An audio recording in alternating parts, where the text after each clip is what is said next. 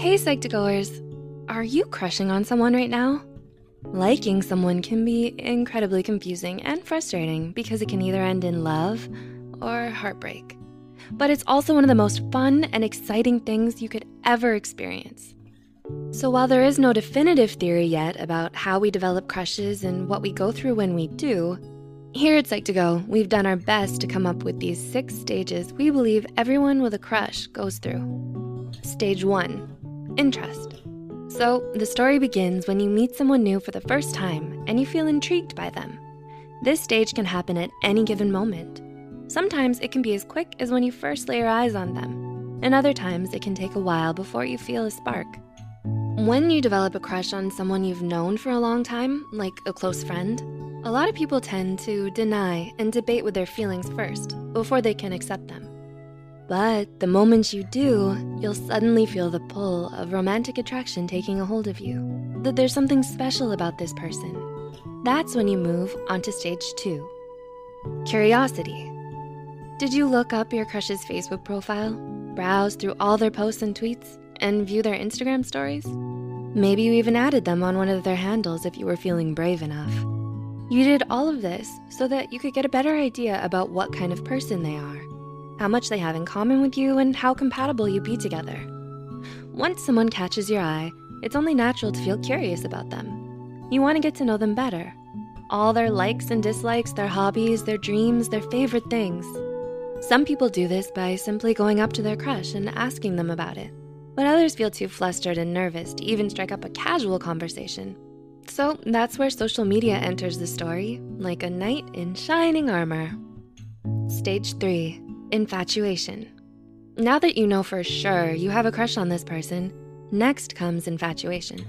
And for many of us, this is the best part about having a crush. Because when you're infatuated with someone, your whole world starts to change. Everything seems so much brighter, more vibrant, and more beautiful to you now that you've found someone who makes you giddy with excitement every time you think about them. There's this never-ending flurry of butterflies fluttering in your stomach, and you always feel like you're floating on cloud nine with each glance or each word of conversation you share with your crush. They send you a text message, and you feel like your whole day is made. They make you laugh, and the memory doesn't leave your mind for days. Even the mere mention of their name is enough to make you blush and swoon. At this stage, everything seems perfect.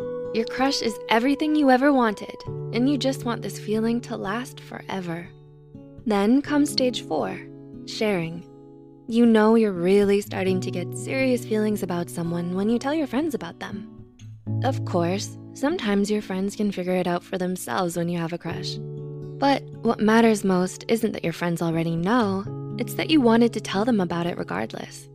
You wanna talk to your friends about how your crush makes you feel and tell them all the things you like about them.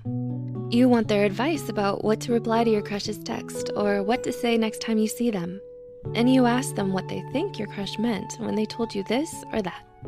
You want their support and their encouragement, but also their honest opinion. And it's usually because of your friends that you slowly start to realize the flaws your crushes have or where your relationship with them is going which can end with you either heading to stage five or straight to stage six. More on that later. Stage five, falling in love. To like and to love are two very different things. But sometimes your crush turns into something more and you find yourself falling in love with them. At this stage, your feelings for them are no longer clouding your judgment about them.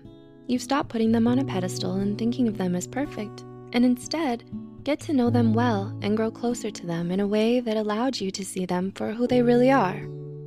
And if you're lucky enough that they feel the same way about you too, then you're on your way to starting a romantic relationship with your crush.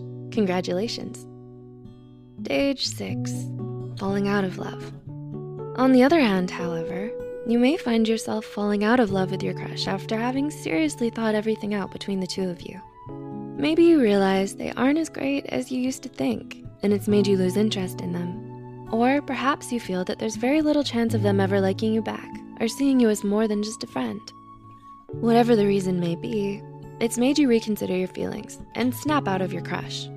It may take some time before you can accept it, and depending on how strongly you once felt about them, it can be a painfully devastating thing to go through. But once it's all over and you finally moved on, you'll thank yourself for ending it because deep down inside, you knew that this person wasn't right for you and that it just wasn't meant to be. Oh well, maybe the next one to come along will be better. Do you relate to any of the things mentioned here? How does having a crush feel like for you? Can you identify the stage you're in right now? Do let us know in the comments below. If you found this video interesting, like and share it with others as well. Don't forget to subscribe to Psych2Go for more videos, and thanks for watching.